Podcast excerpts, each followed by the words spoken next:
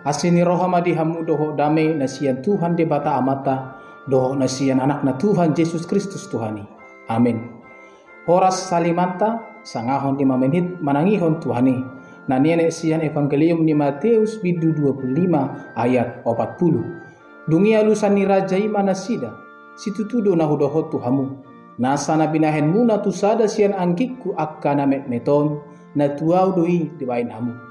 Dan raja itu akan menjawab mereka, Aku berkata kepadamu, sesungguhnya segala sesuatu yang kamu lakukan untuk salah seorang dari saudaraku yang paling hina ini, kamu telah melakukannya untuk aku.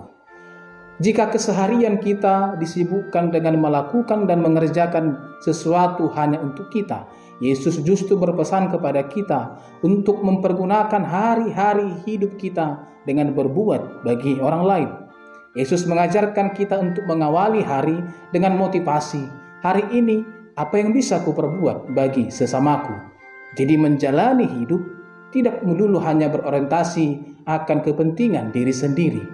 Nats ini adalah bagian dari pesan Yesus tentang penghakiman terakhir pada saat kedatangannya kedua kali. Kelak, Tuhan tidak akan bertanya, berapa jumlah gelar yang kita dapat, berapa banyak harta yang kita miliki, berapa besar kekuasaan yang kita raih dan gapai. Tetapi Tuhan akan bertanya, berapa banyak yang engkau perbuat bagi sesamamu dalam kesusahan dan kependeritaan mereka.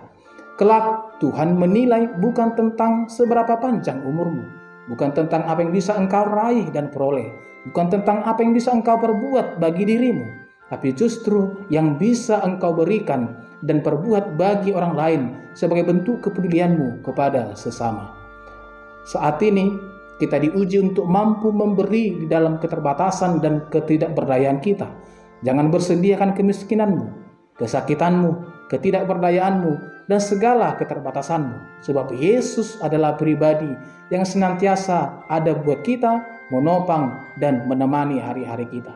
Selamat mensyukuri hari-hari yang Tuhan karuniakan bagi kita dengan senantiasa berbuat kepadanya melalui sesama. Amin. Martangi yang mahita. Muliati mari Tuhan di hatamu.